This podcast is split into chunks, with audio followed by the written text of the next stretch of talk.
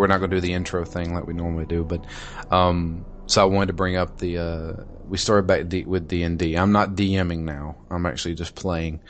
Uh, Alan, my older roommate, is DMing, and we were kind of reluctant to begin with, with him uh, being the DM. Um, so this is like a this is a sort of a huge refresh. Like yes. you're abandoning your entire other story. You're completely starting over. Yes. New characters, new world, new everything. Well, it's the same world. Uh, basically, here's what's happened. Um, our first characters, we all played a good amount uh, of, the, of our first characters. Um, and we were in a mercenary group or a, an adventurers guild called the Fallcrest Falcons. Right. Are there any planeswalkers in this story? There is no planeswalkers in this one. We dealt okay. with them in the first one. Yeah. Um, and this is about 20 years later.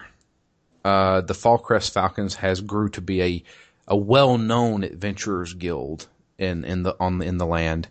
And, um, we're the third generation of, uh, of uh, Falcons.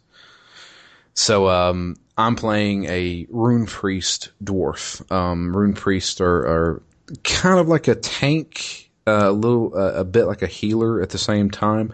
They have a bunch of abilities that can buff, uh, uh, your allies, you know, give them better attack power, also give them better defense. Um, and they also have a few healing abilities. Um, and we got, we got a whole big band of, of characters. And Alan, our DM, he since it was close to Halloween, he wanted to give us like a kind of like a monster story to begin with, and um, we were fighting vampires. We we we came into a town that was overrun by vampires, and they were kind of like uh, basically just just taking over the town. We tried saving a few people, and uh, we were, we killed a bunch of vampires, and then we eventually ran into this human who was crazy, strange, uh, character, and he said he knew where the vampire lord was. Um, and we didn't trust him. Uh, basically, what Alan did was create Renfield from Dracula, and we all kind of got wise to that. And we were like, he said he wanted us to follow him. I'm like, look, eh, I'm kind of like the leader. I'm, I'm supposed to be the the one that's been there the longest uh, and I was like, I don't trust this guy. I want to take my mace and hit him in the knee and tell him to tell us where the vampire lord is instead of us following him because he's probably leading us into a trap. So Alan's like, okay, roll. I rolled, I rolled a 20. He says, okay, you hit him in the kneecap and his fucking leg like just jettisoned off into the distance because you rolled a 20. and now he doesn't have a leg and you're going to drag him everywhere you go. and it was shit like that. I mean, I, he got into it, and I, we were all surprised that he actually really got into it. Um, hmm. It, it, was fun. We uh, we we rid the vampires of the town. Now we got to go to their their. Wait, you rid the vampires of the town? Like you helped out the vampires? No, no, no. We, we, town? we rid the town of the vampires. excuse me. Because uh, that was also going to be an awesome story. Yeah, that's true. We just we decided to help the bad guys. Nah, um, we uh we we killed all the vampires there. Uh, um, and anybody who was attacked, we unfortunately had to kill or burn their bodies because, well, they can turn into vampires too. Uh, and now we're going after the vampire's lair, the den, uh, or nest, if you will, if you go by supernatural. Um, but we're waiting until daylight to do that. And, uh, that's where we left off. But it, it was fun. I, like, like I said, we were, Alan has always been more of a player. Alan's that guy who makes that character who everybody hates because he's too overpowered. Yeah, I remember there was some issue where he got called out by some judge for having abilities that he wasn't supposed to have at his level. yeah. Was that him? That was him, right? That's Alan, yeah. He he had, he had a sword mage that was just it, it, was to the point where he didn't even have to roll for anything. He was just so high in his stats that he could just do anything. And I'm like, Alan, this is bullshit. Yeah. so, uh, and I was trying to DM then, and I was like, this is a nightmare. So he he was like, yeah, I'll DM. I'm like, are you sure you want to do this? Because this is a lot of work. But we actually had a good time. He let us basically do whatever the hell we wanted to. You know, he was just like, you know, what do you want to do? You know, and um, it, it was really cool because we, we set up this whole lore where, um, so we're the Fallcrest Falcons. It, it, carries a lot of weight. That name does, and uh, um, like we're, you know we're the third generation of guys, and we had this newcomer who was Chris, our, our friend Chris, and he um he, this was kind of like his first mission as a Falcon, uh, but he's kind of like the golden child because he is the adopted son of the one of the founding members of the Fallcrest Falcon, and uh, he thinks he his shit doesn't stink, and so he he plays the character like that. Um, and he, the funny thing is, his adopted father was his past character, and so I was like, "This is just bullshit." you know, and we all play it off like that. Like, uh, I, I get into it and I'm, I'm really dumb. We make a bunch of jokes and stuff like that. But I, I have a rune priest dwarf who uses a Boston accent. So I, I talk the entire time with a Boston accent and everybody finds that hilarious.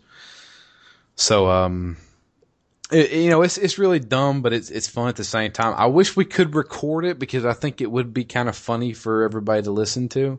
You know, especially us just sitting around and, you know, playing D and D, you know, drinking some beers. It, I think that would be awesome. Yeah, I mean, uh, to be honest with you, and I'll, I'll, say it on the podcast here, there is a podcast that's not affiliated with us at all, and I love listening to it. It's called Crit Juice, uh, and it's about a bunch of of I wouldn't say well known actors. I, I had honestly never heard of them before, um, but they're a bunch of actors that live in Los Angeles, and they play D and D, and they get shit faced and play D&D and these guys are fucking hilarious.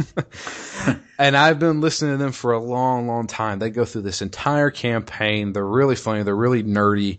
Um, and uh, actually they've kind of got hit it big because the past few sessions they've invited a well-known actress that Matt you are a fan of, Claudia Black has been joining them. Oh, no shit. Yeah. I've been watching her recently. Actually, I've been watching the last couple seasons of Stargate again. Well, there you go. Because why not watch them for like a seventh time? but yeah, she's been joining them in the in the, the, last few episodes. But seriously, I highly suggest Crit Juice to everybody out there. They're really mm-hmm. funny, especially if you want to try and get into D and D. Their DM is fucking amazing. Like he is, he is, he, he does things so so smart and uh, he's he's very imaginative, and that's really great for a, a DM to be. Uh, but they have rules like house rules, like anytime somebody rolls a crit or a crit fail, they all have to drink, and by the end of each episode, they're fucking shit faced. so it's uh it's it's really good. But anyway, hey everybody, welcome to uh, Phoenix Down, episode number thirty one point two. Uh, I wanted to share my D and D anecdote, so that's why you heard that to begin with. Um, I am joined by Matt Quinn. Hello. Uh, Matt may sound slightly different. He is using his cell phone to record this because his internet sucks. Yeah, that's a that's an understatement. Yeah, I but uh, we are going to power through this. We are finishing up Resident Evil remake for the Nintendo GameCube and Nintendo Wii. Um, I can't remember what we, last time we left off. I think we were going toward Plant 42. Yep. Yeah, it was basically right after we took out Neptune. Yeah. Where we stopped. Um, as far as far as this goes, uh, obviously I'm going to have to skim some of this. Uh, did you create the the V Jolt? Uh, the chemical that can kill Plant 42? No. You just shot it? I just shot it. Uh, that's what I did too. Because I was like, yeah, I'm not doing that. because it's all this chemical. I'm not, I'm not a chemist, so no. And plus, I was going by the FAQ, and I was like, the FAQ just says kill it, so okay, I just did that way. Um, but basically, what we're trying to do this entire time is get the, the helmet key. Uh, and eventually the helmet key just happens to be in the same room where the plant 42 is. Uh-huh, of course. So, um, get the helmet key, go back to the mansion. We get that infamous cutscene of some creature running through the the courtyard and stuff like that, and then coming through the door, and oh, it's a hunter. Yeah, that still haunts me. Like from when I first played this game, you know, there's the dogs crashing through the windows. Yeah. You know, there's a number of individual scenes, but that first person view, the way it implies something that's so quick, and so like agile to be able to fly over that much distance in the span of like four seconds. Yeah. That that was intimidating back then, and one of the weird things about this game is that you know it looks the way I remember the game looking. Uh huh. Even though obviously playing the PS1 version doesn't look anything like this game, but it, you know in my mind so much time had elapsed that that cutscene seemed exactly like I remembered it, and it like sent a shiver down my spine. I'm like, oh man, they're they're back. Yeah. So the hunters take over pretty much every room where a zombie was. Um, kinda. I mean, it, you won't run into as many hunters as you would zombies, uh, but they are there, and uh, there you, you will run into multiple at a time if you're not careful. And there are still zombies as well. Yeah, and there's still zombies running around too. Um, the hunters, if you're about two swipes from them and you're already in the caution, Yeah.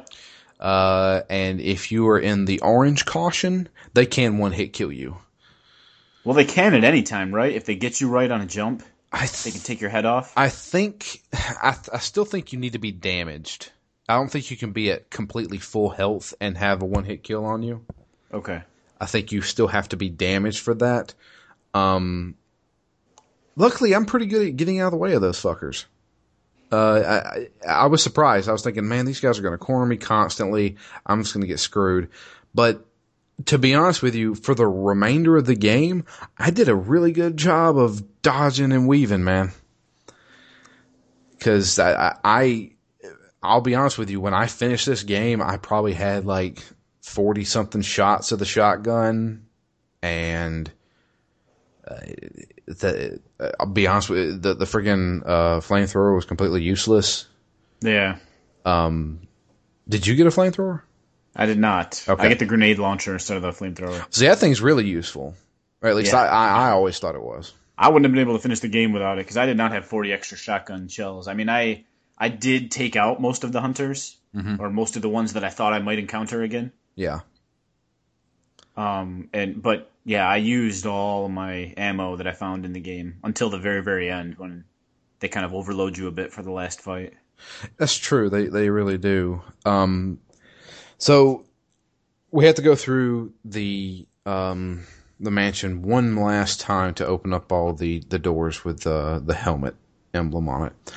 Um, I got a few cutscenes. Um, one in particular was with um, Rebecca. I opened a door and was going to get something from a room and I heard her scream and it was coming from upstairs. So I had to run upstairs. She was cornered by a hunter and she was really like cowering in the corner. Um, and I was thinking, I- I know this game came out before Resident Evil Zero, but since I've played Resident Evil Zero, I'm like, Rebecca has fought so much shit already. She surely to God, she knows she knows better than to get the jump uh, than get be get jumped by a friggin' hunter, and and is cowering in a corner somewhere. You know, I mean that that was the thing that got me. I mean, granted that this game came out before Resident Evil Zero, so, so I guess she technically wasn't a badass until after Resident Evil Zero. But you know, just going, just thinking back to it, me personally, I was like, really? You, you got cornered by a hunter and you're screaming and wanting somebody to come help you when you have a gun, you can shoot this guy. so I, I was just, I don't know, that that kind of just irked me a little bit, even though it shouldn't have. Um, so um, I I got that. Uh, I did run into Wesker a couple of times. Yep, I had some interactions with Barry and Wesker. Yeah, yeah, you got Barry running around with you. Yeah. Um, ultimately, we're getting these crests, and uh, eventually, I get all the crests. We're, we're trying. Yeah, it's God. a bit of a collectathon here. I'm getting jewels, I'm getting MO discs, I'm getting crests, I'm still getting keys. Yeah. So the it it's a really weird collection of things. Ultimately, we have to get these two crests. And not only do you have to get a crest, you also have to create one. and I'm getting the like you said the mo discs, which I I've just been throwing in the box because I have no idea what to do with them. Yeah. Um, and I eventually got this created that crest, and I was like, okay, what do I do with this thing? I had no friggin' clue. I was running around this entire mansion. I swear, I, So do you mean the crest with like the uh, the stone? It's like hexagonal and it's got the stone on the outside and the umbrella logo in the middle. yes. Okay. So there was one that, that was identical to that that we used to get to the courtyard area. Yeah, to get to the shed. Yeah. I didn't realize I'm supposed to pick that fucker back up. Yeah, I don't think they ever mentioned that. I, that that's the thing that I, I never that that never crossed my mind. I was like, I've used that. I don't need to touch it again. But no, you have to go pick that up and turn off access to the courtyard again. Yeah, so you have to know that you're done with that whole section of the game. Exactly. And since like you're not going by a FAQ, I was then said this is spoiling all the scares for me. I quit going by the FAQ. I was I ran around this fucking mansion, I swear to God, for an hour saying, What the fuck do I do with this one crest? And finally I looked at the FAQ and said, Oh, you have to use the two crests on the door that's behind the, the main staircase in the mansion. I was like, I fucking totally forgot those fucking doors back behind there. In fact, I had forgot to even run or uh, you know run to the back of the freaking stairs. Like Yeah, I- they I- make you that one time, right?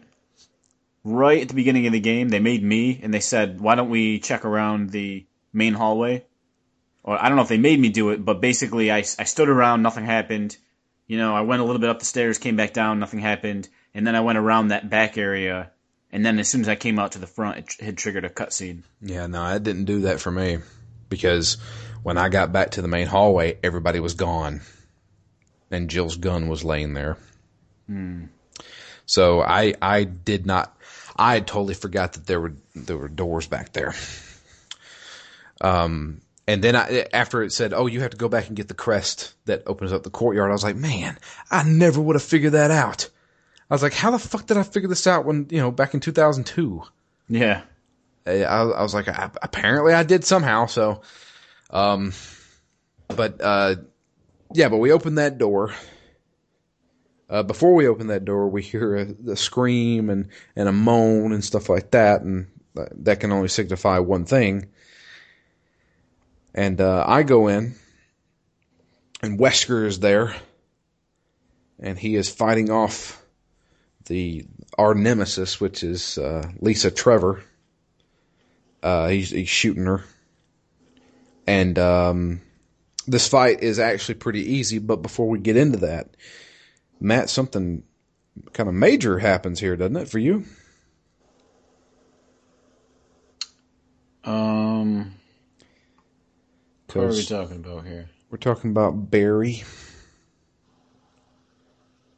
Are you talking about when we're in the catacombs and we see Lisa, and when Barry fucks me over? I thought that happened during the fight. Doesn't he show up during the fight too? Yeah, he shows up during the fight and pulls his gun on me. But really fucking me over is when he just hightails it out of there and leaves me down there to rot. Does he say anything to you? Um, Can you remember?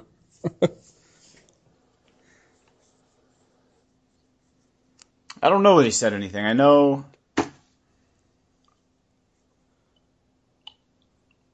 I know that she said we'll get into it, and then Lisa Trevor shows up, and then that's it, and the fight happens, and he's just standing there. And then I went back over to talk to him, and he's like, "Oh, why don't you go on ahead?" I'm like, "We got un- unfinished business here, man.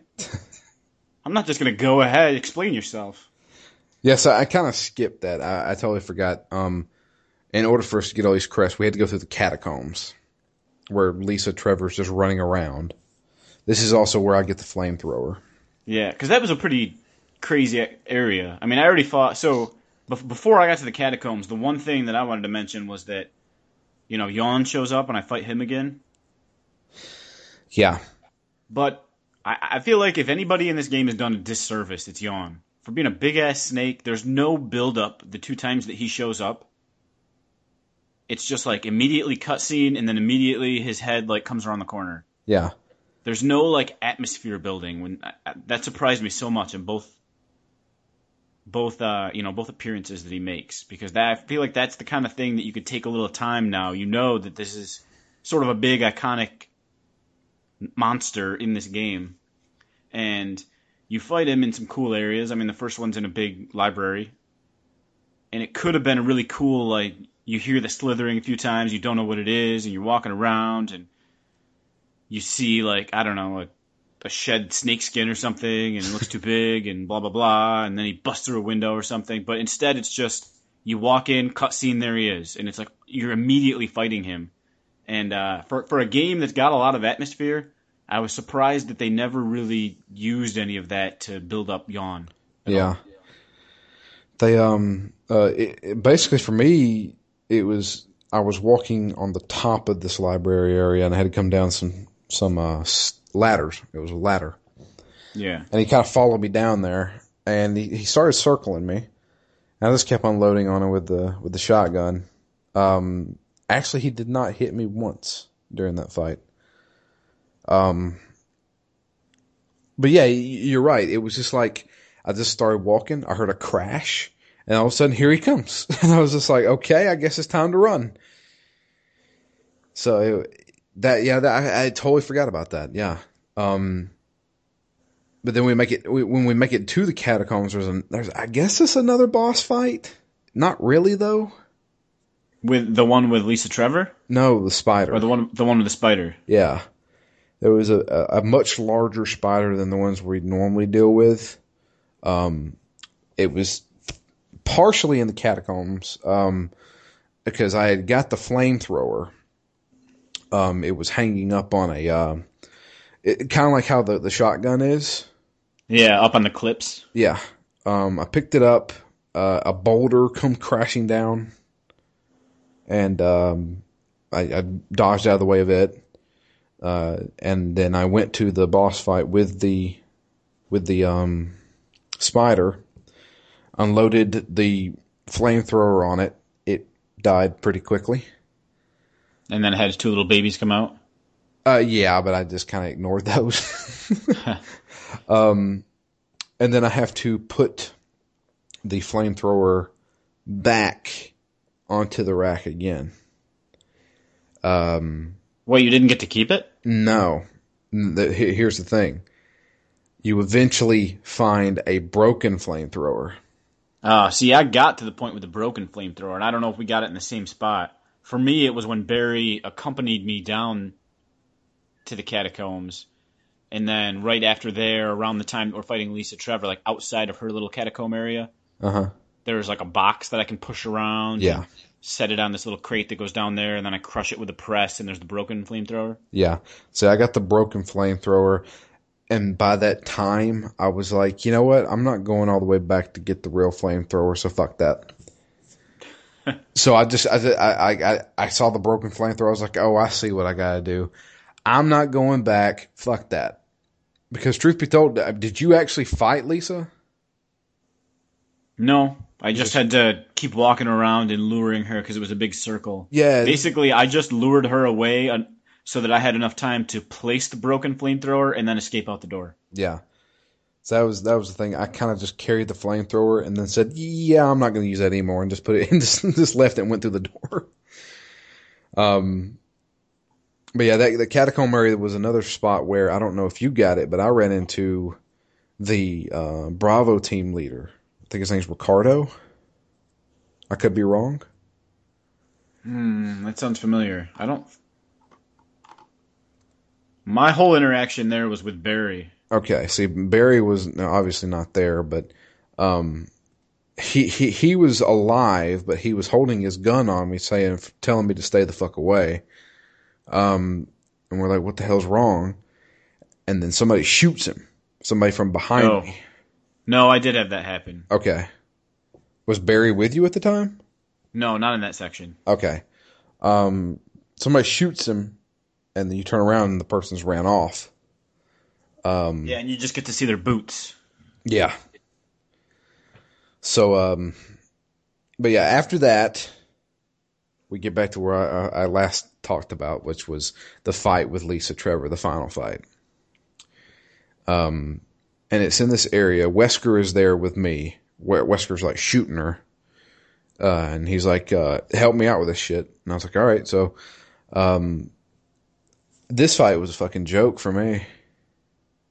Yeah, it was easy. Uh, I, I, it makes it obvious when you see, oh, there's these four pillars sitting there, and if I push them off, something happens. So I just kept dodging her and pushing those pillars off. It opens up a coffin that's in the middle of the room, which is Lisa's mother. She she yells mommy or something like that and then jumps to her fucking death into a pit. Yeah. and I was like, well, that was easy.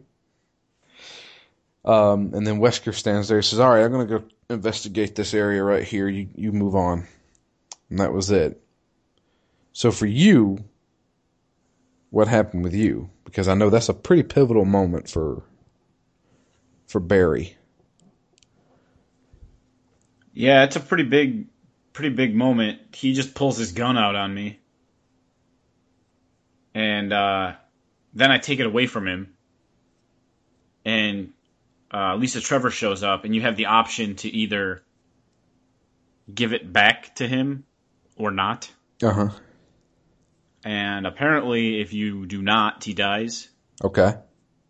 But uh, you know, and I didn't want to after he left me down there to rot and like took the took the little cargo elevator back up and left me in the catacombs. But you know, I knew in the end he was going to come around, so I gave him back his gun so he'd survive.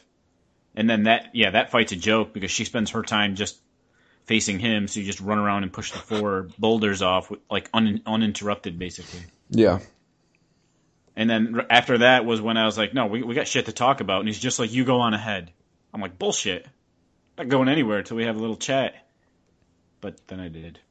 So when do you discover his secret? Uh, that was not till later in the okay. lab, I thought. Okay. I think. Okay.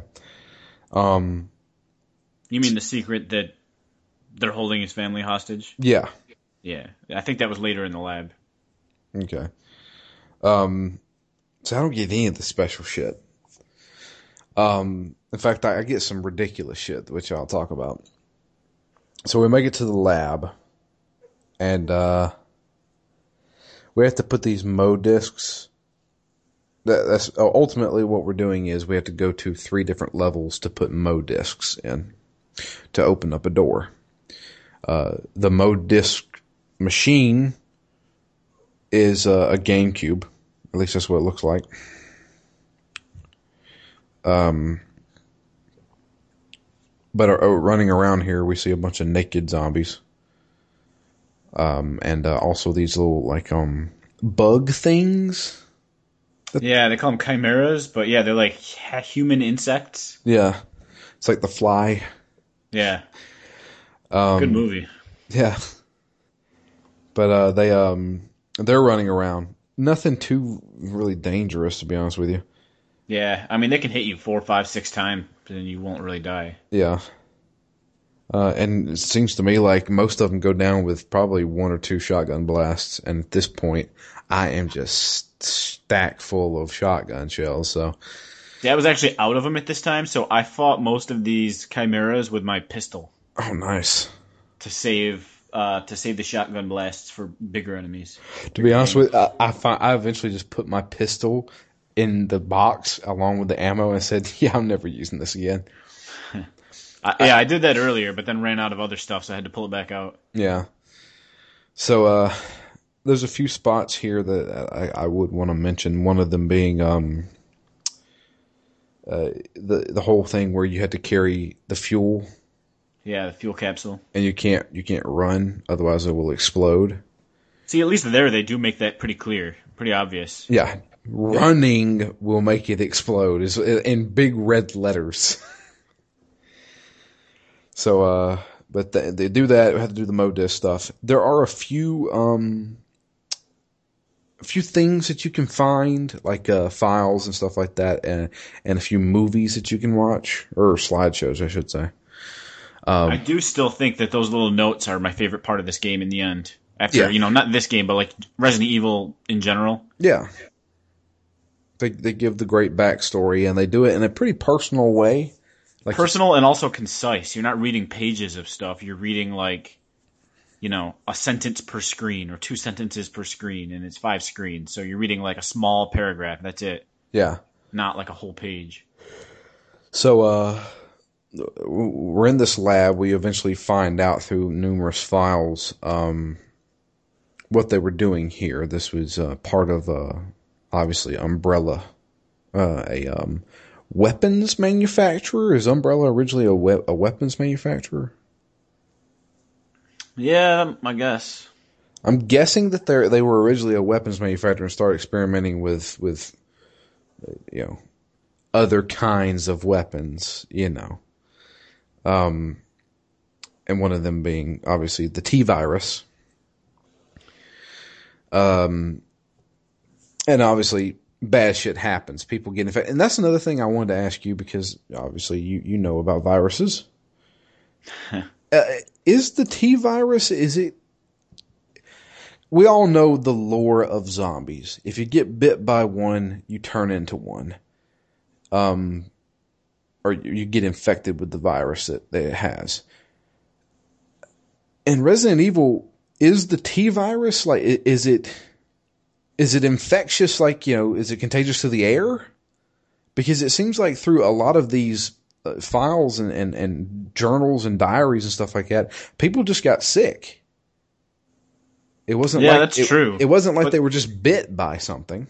There's so many experiments going on here that I don't know that they are all T virus infected because you know, isn't there like there's G virus and P virus and Well, the G virus is mentioned in a later file in this game. as well as the progenitor virus. No, they mentioned the progenitor virus too. Yeah. Okay. Um, but as as far as uh, I, I guess the way Wesker acted and the way some of the files were were talking, the G virus was supposed supposedly the true virus that they worked on. Um, but it was it was created and moved somewhere else. Yeah, and it the way the way it works in my mind is that there's so much experimentation going on in this lab, and all of the notes are vague enough that I really have no idea how these people are getting infected. They could be like they could be drugged through the air, and then people are coming in and injecting them with whatever cocktail viruses that they want to inject them with. I mean, it doesn't. I don't think that's what's happening, but it is vague enough that any they could be infected with anything, and I'm sure there's a lot more in these freezers and in these test tubes than just the T virus and the G virus. Yeah. So um, maybe that's what happens when a weapons manufacturer starts messing around with viruses. Yeah. They just don't know what to do. So, uh, but yeah, As a as a side note, that's why we should feel pretty okay about Ebola not going airborne. Is that Russia tried to make it a bioweapon in the Cold War oh god, and spent like decades trying to make Ebola airborne and couldn't do it. So I mean, if if they're dedicating millions of dollars to doing it and can't do it, then I don't think we have to worry about it just happening accidentally. that's true. And uh, I think the last possible person to have Ebola in the United States was cleared. So Oh, should- I thought you said the last possible, like no one else in the country could possibly get it. no, the last person who possibly had it Yeah, was cleared. He was in New York or something like that. He was a doctor. yeah.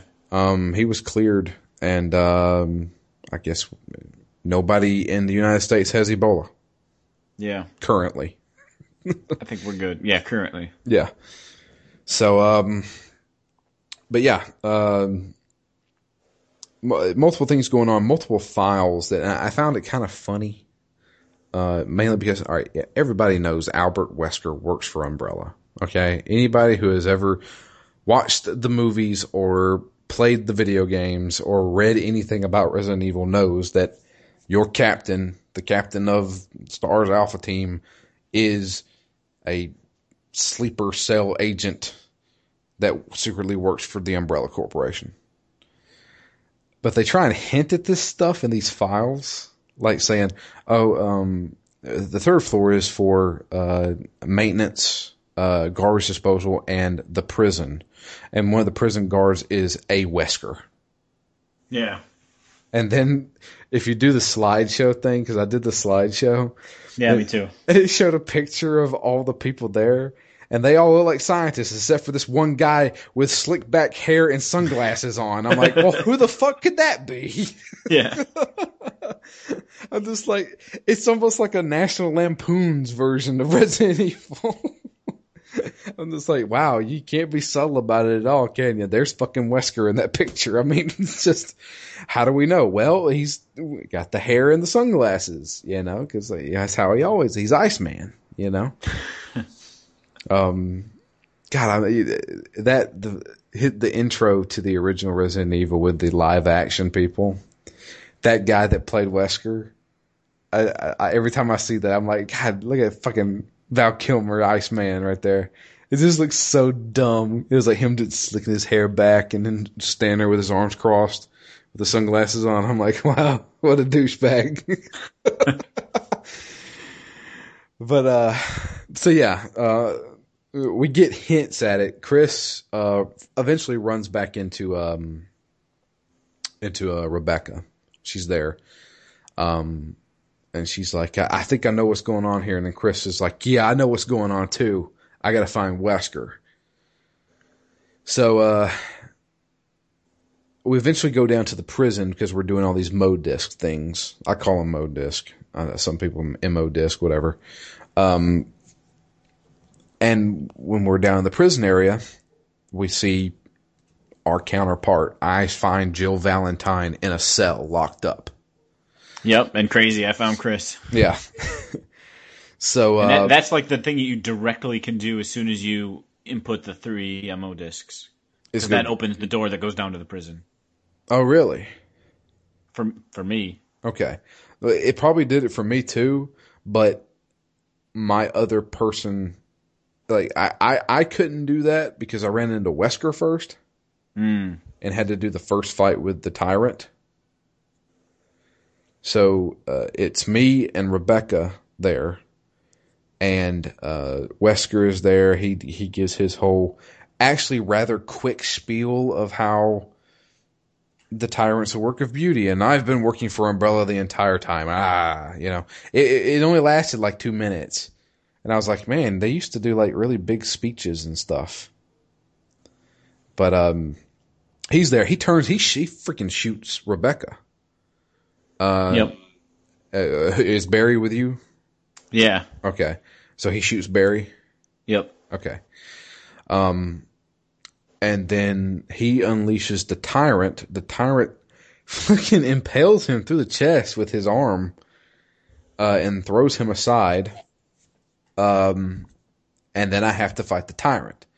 That's another scene of the the highlight scenes that I'll never forget from this game is when it busts out of that giant tube that it's in. Uh huh. Uh, oh man. But the uh the tyrant is so well animated compared to everything else in this game. I swear, because uh, like the camera angles that you are in this lab, and you see the tyrant walk by, I'm like, wow, he is well animated. Like while he's walking around and stuff like that, I was like, it, it's like he's not even part of this game. Hello. Hello. Shit. Sorry. Somebody called me. Oh, you need to take it. I don't know. I immediately hung up. Oh, sorry. well, if you need to take it, go ahead.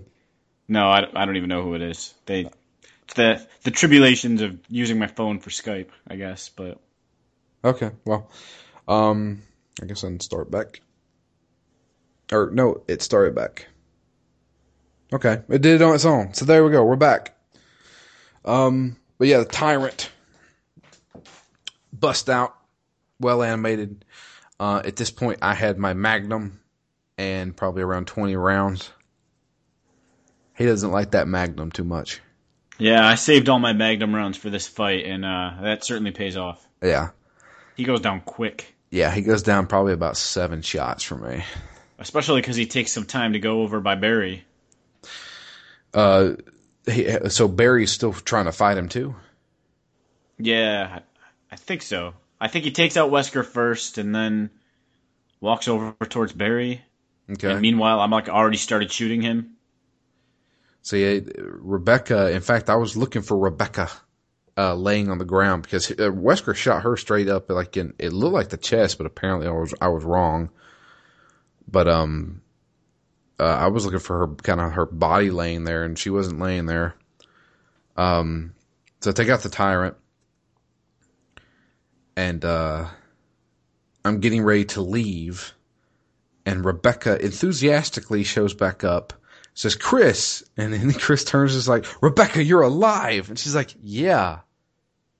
And then we go out the door, and I was like, wow, that was like old school PlayStation One dialogue because it was really bad. It was just like I was like, "Where's your gunshot wound?" Because she was running like you know, like nothing. She was in full health. I was like, "You just got shot," but apparently not. And the, and the way she said, "Yeah," I was like, "It's it almost was like, yeah," and you're gonna leave my ass here to die, huh? And I was like, "Oh shit!" But it, it, anyway, we leave. Um, and uh, Rebecca says, "Well." I found a way to start the self destruct system. We gotta we gotta blow up this place, kill all. Oh, the, she blows it up in that story. yeah. Um. So um, she goes and starts the self destruct, uh, and then Chris is like, "All right, I'll meet you outside. I gotta go do something first. So I go get Jill, and um, we go outside we're out on the helipad, uh, waiting for Brad to come pick us up. Um, actually, no. Chris goes up first to s- signal a flare to have Brad come pick us up. Uh, Jill and Rebecca are holding off zombies. Uh, they come out eventually, uh, whenever Brad's getting ready to, to fly down and pick us up. And then, of course, the tyrant busts through the the the bottom the concrete of the floor of the helipad. And he's there. He's not happy. So i have rebecca jill and me shooting at the tyrant. Yeah, see, I think I did things in the wrong order because I went down and saw Chris, Mhm. and then I went and fought the tyrant the first time, okay. And then you know Wesker disappeared and he started the the self destruct. So in my mind, I'm like, shit, better get to the roof. I got to the roof. I'm there with Barry. No Santa Chris. oh god So yeah, he didn't make it in my game. I guess. I guess I left him to rot in that cell. oh no but uh well, that sucks um so we're shooting the tyrant i shoot him brad throws down the rocket launcher um apparently i didn't damage him good enough or something because i shot that rocket launcher and he fucking deflected it Yeah, if he's not like busy, so he has to kind of be otherwise engaged. If you just shoot it at him, he will always deflect it. I think oh okay he has Um, to be like doing something else, and then you get the scene where he explode and explodes into like kibbles and bits. It's real fast too. It's like one of those where you see an explosion, like a quick explosion, and just see some giblets fall, and that, that was it. And that was it. I was like, wow, that's not cinematic at all. That Yeah. just that just looks stupid. And then it, it ends. I mean, it, like we we're in the helicopter, we're flying off. Chris is sitting there. Jill put rests her her head on his shoulder. Chris looks over, sees Rebecca falling asleep in the other seat, and then we fly off into the to the sunset with you know, and the Jurassic Park theme starts Yeah. playing. Happily ever after. Yeah, that's that, and that's it. No sign of Wesker, nothing like that. Yeah, my only interface with Wesker was that he disappeared off the floor, so he clearly wasn't dead. So your ending was kind of the same, except it was just you and Barry. Yeah, Left Chris to die, did you? accidentally. Accidentally. I thought I already rescued him. So, um, and at the end you get ranked, obviously, like they do in all the Resident Evil games. Uh, what was your final playtime? Uh, about 14 hours. 14 out. Wow, really? Mine was nine. um, which I kind of cheated because I used the FAQ for probably the first three hours of that game, or quote unquote the first three hours, which I did in about an hour because I had the FAQ with me. Yeah. So this game was a little weird for me time wise, and the game sort of feels very disparate in the two halves. Yeah. Um, but a lot of that comes down to the way I played it, which is to say, I only played 30 or 40 minutes at a time until we got to that second recording. And then I got massively, horribly sick last weekend. Ooh. Uh, sickest I've been in like 10 years. Ooh. Um, and then as I was recovering a day and a half later, I just sat down and played the entire rest of the game in one sitting. Ooh. Okay. So the game seems like it it moves much much faster in the second half, which I think it does. It does. because yeah, the whole first half, you know, there's so many. You spend so much time in the mansion, so much time wandering around, partly because there's a lot of stuff to do, but partly because there are so many doors to explore, Uh-huh. and you don't know where to go, and you don't know if the key you have is going to fit the door that you think it does. And uh, there's a lot less ambiguity in the second half Right. it's more just do this then do that um but yeah it moved a lot faster and and my it probably like it took me about five and a half hours to beat the second half of the game Uh huh. it probably would have taken me five and a half hours to beat the first half if i had played it that way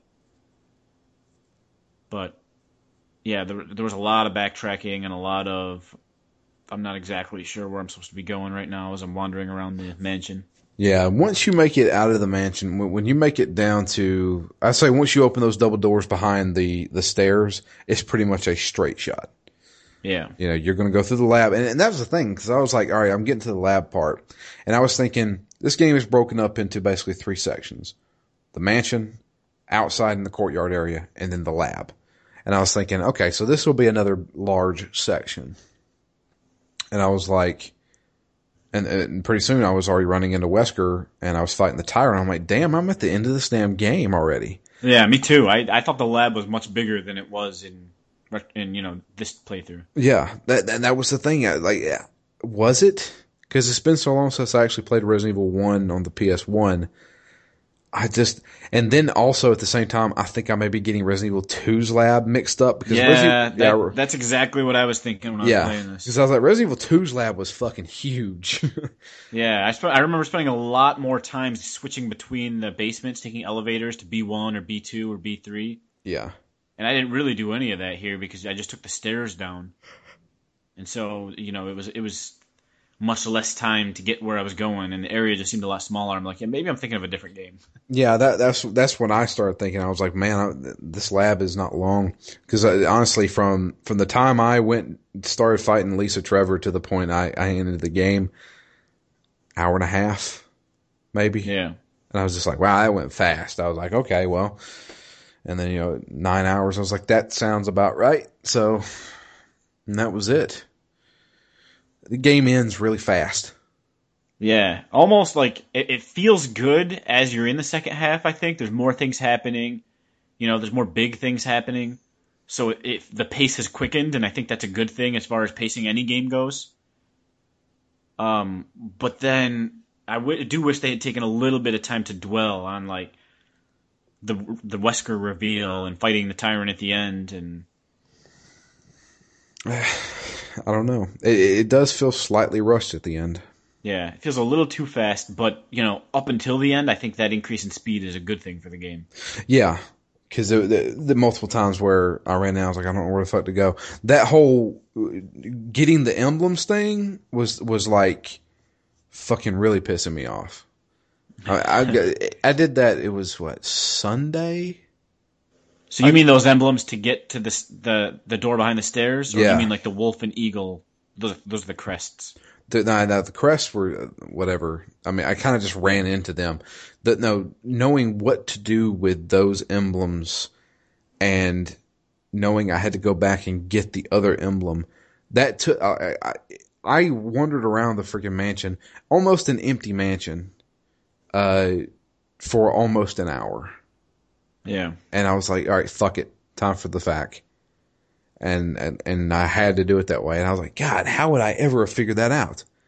Because I never went behind the stairs there, and I like I don't even think the maps even show that there's a door there. Yeah, I'm not sure now. So I was just like, what the fuck? So uh, like that was Sunday night. I was just like, what? Fuck you, game. You know, I was I was really getting frustrated with it. But you know, after that's that, sort of the sense where it feels a little bit like the old point and click adventure games. Yeah, you just got to keep going everywhere and clicking yeah. everywhere. Because that's what I never liked about those games. Like when you get a puzzle, I'm like, oh, this game's awesome. But then nine times out of ten, what's going to happen is I'm going to have four or five pieces in my inventory, and I'm either not going to know that the place exists where I need to go put something, or like I just didn't notice that something was there that I needed to pick up. Yeah.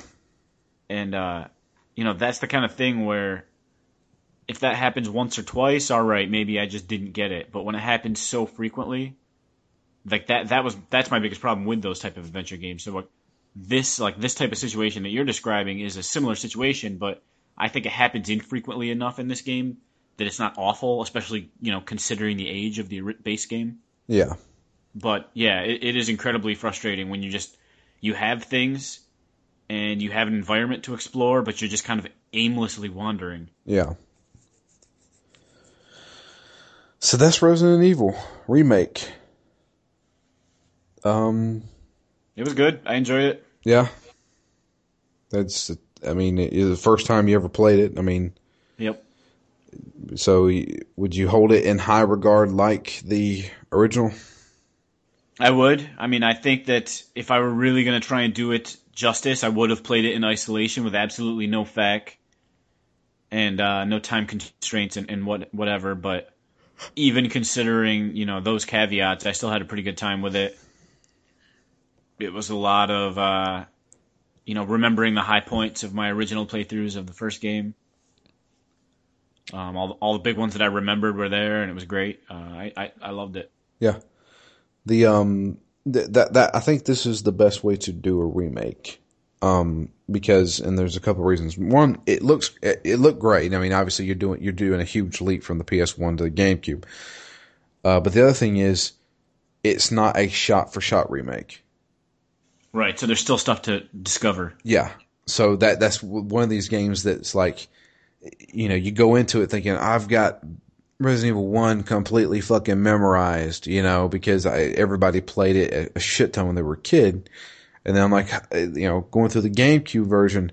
Like when I first played this game, and I noticed there was a door past where Kenneth's dead body was. Whenever you first find the first zombie, I was like, whoa, wait a minute, that door was not there in the first game.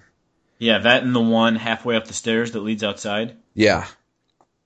And I was like, they've changed this up. I'm like, this is this is almost a, a brand new game, you know. And then then the way they they kind of they played off that, you know, they played off people know this game, people have memorized this game. Let's throw in a bunch of monkey wrenches and uh, you know th- that is the way to do a remake. They did a fantastic job with it, and I think that you know, are you going to pick this up again when the HD version comes out? Sadly, that's not the same type of remake. It's just this game HDified, right? This is true. Yeah. Uh, if I hadn't played this game right now, I would have picked it up day one. Yeah. As it stands, I will definitely, definitely buy it, but probably wait till it drops a little bit because I got so many other games that I would love to play at the moment. Oh yeah. That you know, I could buy it day one, but there's no chance I'm going to touch it for quite a while. Yeah. So I'll probably just wait. In all honesty, I will get it, but not right away. Right. Yeah, that was that was the biggest thing for me. Was I was like, man, if we could only waited just a few more months, we could have done the HD version. But, um, you know, I wanted to do actually a good game for Halloween this year, you know, besides yeah. the two shitty ones we did last time. Yeah. Um, but yeah, that, that, yeah, I think this game still holds up. You know, yeah, even, I even, too. Even on the GameCube, I think the lighting is fantastic. Um, and I think that it, at first glance, if you were to look at this, this could easily have been a a a you know early 360 game or something like that. It was it was it was impressive for the GameCube, even back then. Yeah, as well as Resident Evil 4. Yeah, absolutely. So yeah, that's it for uh, Resident Evil remake. Um, I do want to say we do have an email, and I'm going to uh, read it out now. I, we had it last week, but you weren't here. We did a intermission show. I wanted to save it for you because um, you are my co-host, and you helped me do this. And this is uh, this is the email we got from Brandon. Uh, he said, uh, I have said it before, I will say it again. I love you guys. You and Matt make work go by so fast, but recently you guys have made, have done something even more special for me. I just broke up with my girlfriend of a year and a half. It's been really, it's really been just hell. I'm shattered and Oh, listen, man. and listening to you guys have been a highlight in my life as of late. I have listened to your Dark Souls playthrough several times. You guys rock. Thanks for talking at me every night. Uh, you are making this fight with my own feelings bearable. With any luck, I will be playing Dragon Age Inquisition with you guys. Please play Chrono Trigger. If you want a shorter, like a one episode, 99 nights. Thanks again, your fan, Brandon. Brandon, thank- sorry to hear that, Brandon. yeah, that's as Will Smith once said. There ain't no pain like that from the opposite sex. Yeah, I've been there. I, We- I felt it. I feel your pain. We've all been there. Trust me, I have been there myself. And um, uh, the grass is always greener on the other side, man. Yeah. It really is.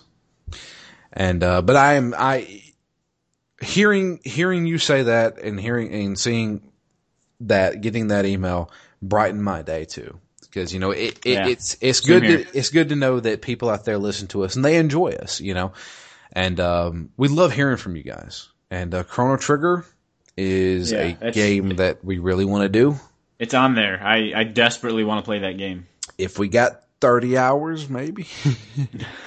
Chrono Trigger is a relatively long game, but he did suggest 99 nights, um, which I have never played. Um, I, I, I want to say it's like into like a, um, Dynasty Warriors. Dynasty Warrior. Yeah, yeah. That's what I was thinking. Uh, maybe more story driven, um, hopefully. Uh, but yeah, I mean, those are two great, great games that I think are already on our list of games to play, actually. So, um, Chrono Cross is actually a little higher on my list because I have never played Chrono Cross. Um, I've played Chrono Trigger multiple times, obviously on the Super NES, and, uh, I played on the DS because it came out, they, they re-released it on the DS a long time ago, and I, you know, being the RPG guy that I am, I bought it day one and played through it on the DS and, uh, really liked it. But I mean, I've played through Chrono Trigger at least three times. Uh, but And you've I never played Chrono, Chrono Cross. I've never, I, honestly, I've seen a couple screenshots of. It. I've never even seen that game played before.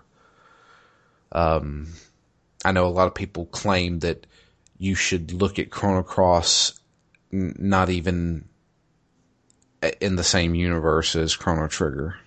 Well, that's better for me if we do end up playing Chrono Cross because I have not played Chrono Trigger. I've started it three or four times, but I've always felt like it, it's an intense enough game that I, I would like to wait and see if we were going to play it for this or play it with some other friends of mine that, that enjoy that type of retro gaming. Uh-huh. But I, I've never I've never just sat down and said, all right, this is the time I'm finally going to play it. So I've never even really given it a fair shake. You talk about Chrono Trigger. Chrono Trigger, Okay. Chrono Cross. I've I've seen the cover, but like you, I've never even seen it played. Yeah. So I mean, you know, th- that's definitely something we keep an eye out on. But as everyone knows, and it's something we've been planning for a very long time, the next game on our list is Dragon Age Inquisition. I've put a lot of hours into Dragon Age Inquisition already. I've put a lot of hours into thinking about Dragon Age Inquisition. Um, my review is obviously live on the website right now. Um, I don't think there's a lot of controversy, but a lot of people are talking about my review. Um, I kind of want to preface this a little bit. I gave it a 10 out of 10. At ZTGD, a 10 out of 10 does not mean it's a perfect game. There are some problems with Dragon Age Inquisition. A 10 out of 10 means it's a classic. This game will go down as one of the better games in its genre. And without a doubt, Dragon Age Inquisition will go down as one of the best RPGs of probably this generation and in the past probably five six years. I mean, it's it is really really good. I'm holding this game up there w- around with Persona Four. Uh, as far as how much I like that game, That's a lofty companion. it is, and I think it's um, it is a hell of a game, and it's going to be a hell of a game to do for Phoenix Down because this game is huge. This game is completely open. You can go to wherever you want to, almost from the very beginning. Um, and it's going to be kind of difficult to talk about, but we are going to attempt it because this is the year of Dragon Age, and we're going to do it. Um, I'm going to start a completely new character. In fact, before I got on the call with you, I started making my character for Phoenix Down, and it's still sitting at the character uh, creation screen. um, but yeah, that's what we're doing. I am really excited for this. Me too. I know a lot of things that are going to happen, but that's okay because, oh man, some shit goes down in this game. That's it's crazy. So, um, yeah, I'm really excited for that. Um, but like I said, if you would like to leave us an email, uh, you can do it. Uh, I, it, well, my email address is drew at ztgd.com. Uh, you can, like I said, you can suggest games to us. You can, um, let us know what you thought of uh, Resident Evil Remake. Did you play along with us? Let us know.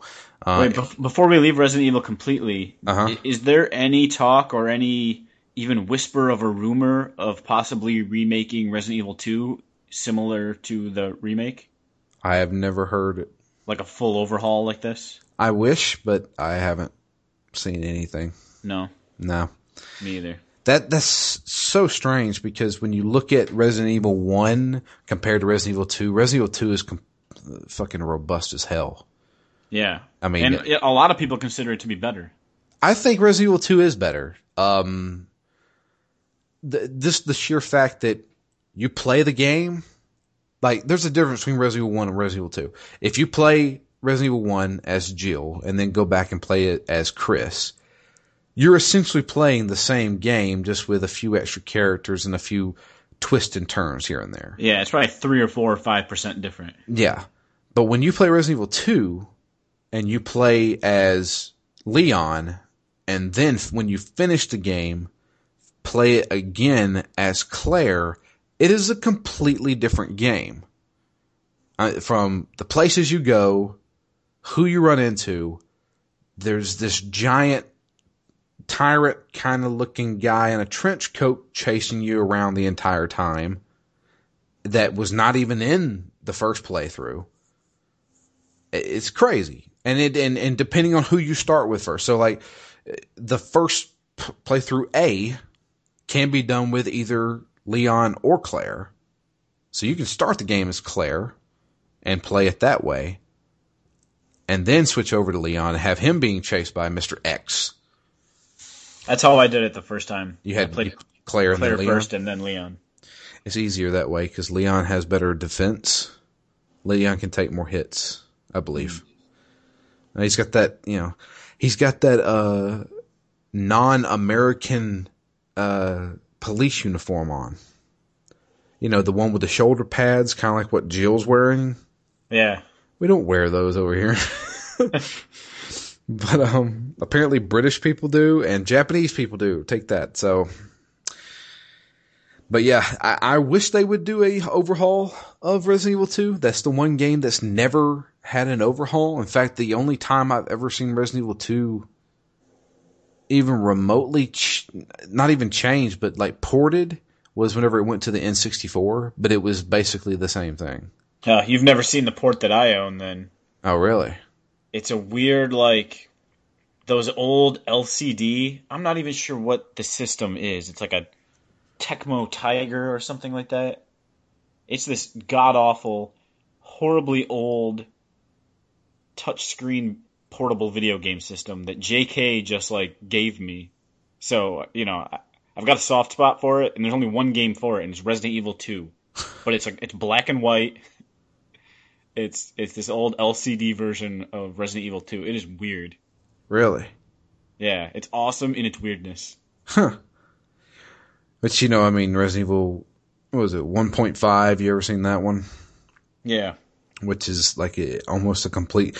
They they basically made Resident Evil 2 and then scrapped it and then started over, and it had a different female lead, and uh, there was like an auto aim and different areas of the police station you could go to. Yeah, but that's like an unfinished project, right?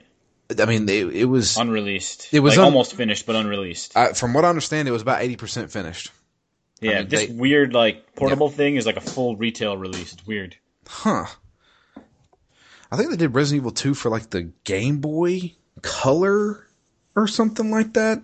Yeah, I think that's true. Yeah, I, I can't remember. There's been so many, but yeah, there's never been a overhaul, which I wish maybe maybe Capcom are testing the waters, see if this uh this re remake does well. They'll be like, all right, you want you like re remake? We'll give you a remake of uh Resident Evil 2. Or maybe it's like the Final Fantasy VII that's often been clamored for and never, never been uh, promised or given to us. That's true. We'll, we'll never get Resident. We'll, we'll never get uh, Final Fantasy VII remake. Yeah. Never, ever. But uh, but yeah. But that's it for us. Uh, follow us all on Twitter. I'm at DML Fury. Matt is at REMGS. Um, you can follow the the podcast itself is at ZTGD Phoenix Down. Um, that's about it. Leave us an iTunes review. I haven't checked to see if we have any new ones. I'll check next time. But um, we may take a week off because Dragon Age doesn't come out for another week. Uh, so we may take a week off, play as much Dragon Age as we can, then record an episode talking about our characters, the introduction, stuff like that. Uh, we're going to be a little unorthodox with uh, Inquisition. We're going to be taking two weeks off in between each episode. So Wait, two weeks off in between each? So it- we're two- recording once every three weeks? No, no, no. We're recording once every two weeks. We're, we're taking two weeks to get a recording out. Oh, okay. Okay. All right. That's what I thought. You scared Yeah. me there. No, no, no, no, no. We're not doing that because that would just be way too much information for one podcast. Um, but uh, we may throw in a few intermissions here and there, stuff like that. I'm going to try to get a few more guests. Maybe Jay can join me for an intermission or something like that. We had Justin on uh, last week, uh, our one, our newest guy for the uh, for the website. Uh, had a good discussion there too. Um, so I'm going to try and get a few you know, special guests, stuff like that. Matt, I'm sure if you want to, you can join us. Yeah, I would love to.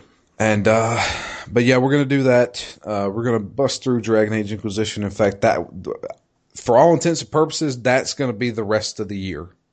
So, you know, spoiler alert for anybody who has not played Dragon Age Inquisition, we will be spoiling the shit out of it. So the best thing for you to do is Buy it immediately and play it. buy it immediately and play it heavily. That's the best way. Yeah. But yeah, that's um, that's it for us. We we're Yeah, done. Got nothing else to need either, though, because I've looked. I've spent a few times trying to look for Christmas themed games. Have you? Not a lot of good ones, I don't think. No. In fact, I don't know of any. Yeah. I guess maybe you could do a anything snow themed is about as close as you could get, probably. Yeah. Snow, winter things. I'm drawing a blank on that too. A Winter Olympics game. Yeah, oh, yeah, we can do Winter Olympics. This game sucks. But uh But yeah, that's it. That's it for us. We are finished with Resident Evil Remake. I pre- hope you guys enjoyed our Halloween episodes this year. I know we uh we sure did because fuck. Yeah, best Halloween we've had. Yeah. It's three years in a row. We finally got one good. But uh yeah. That's it for us. We appreciate everybody listening. And uh, until next time, I am Drew. And I'm Matt. and we're out of here. We'll catch you guys in two weeks. Maybe we'll have an intermission show. Not too sure just yet. But we'll be playing beginning the epic journey that is Dragon Age Inquisition.